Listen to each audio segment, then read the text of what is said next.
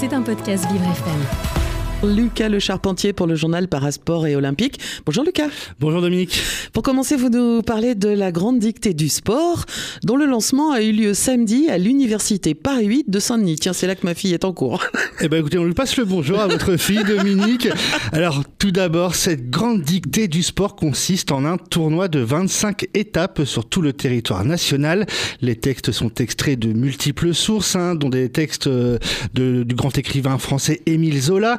Ils évoquent le sport et sont dictés par des personnalités et des bénévoles de l'association La Dictée pour tous, une association qui a pour but de fédérer la population autour du patrimoine linguistique et de stimuler la jeunesse à l'engagement social, mais également de lutter contre l'illettrisme.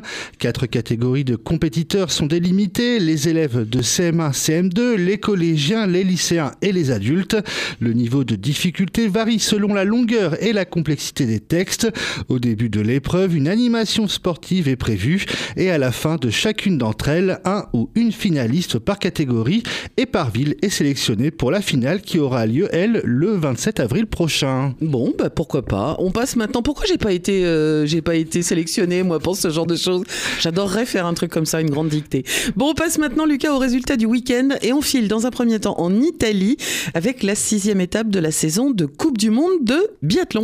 Eh oui, Dominique, et dans cette sixième étape, à Antos, à Antols Anterselva en Italie. Donc Julia Simon et Lou Jean Monod ont réalisé le doublé en accrochant respectivement la première et la seconde place de la Mastart, dernière épreuve de cette sixième étape de Coupe du Monde.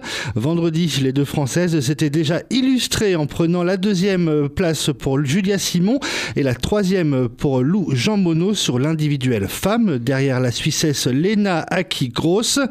En, au classement général, trois Françaises occupent le top 10 avec Justine Brezas-Boucher deuxième, Julia Simon quatrième et Lou Jean Monod sixième.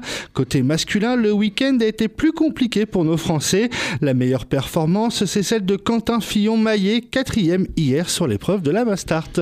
On poursuit avec du handball et l'euro masculin en Allemagne. Les Français continuent leur quasi sans faute dans la compétition. En effet, Dominique, après trois victoires et un match nul face à la Suisse, les hommes de Guillaume Gilles se sont imposés samedi face à l'Islande 39 à 32. Prochain match pour l'équipe de France tout à l'heure à 18h face à l'Autriche. Troisième match du tournoi principal. En cas de victoire, ils seront d'ores et déjà qualifiés pour les demi-finales. Bon, ben on croise les doigts. Et on termine avec un mot de tennis de table et un cocorico pour Diana Nguyen. Et eh oui, Dominique, hier, la française 27e joueuse mondiale a remporté l'ITTF Europe Top 16 Cup, un tournoi réunissant les 16 meilleurs pongistes européens. En finale, la tricolore a battu l'Autrichienne Sofia Polkanova 4-7 à 3.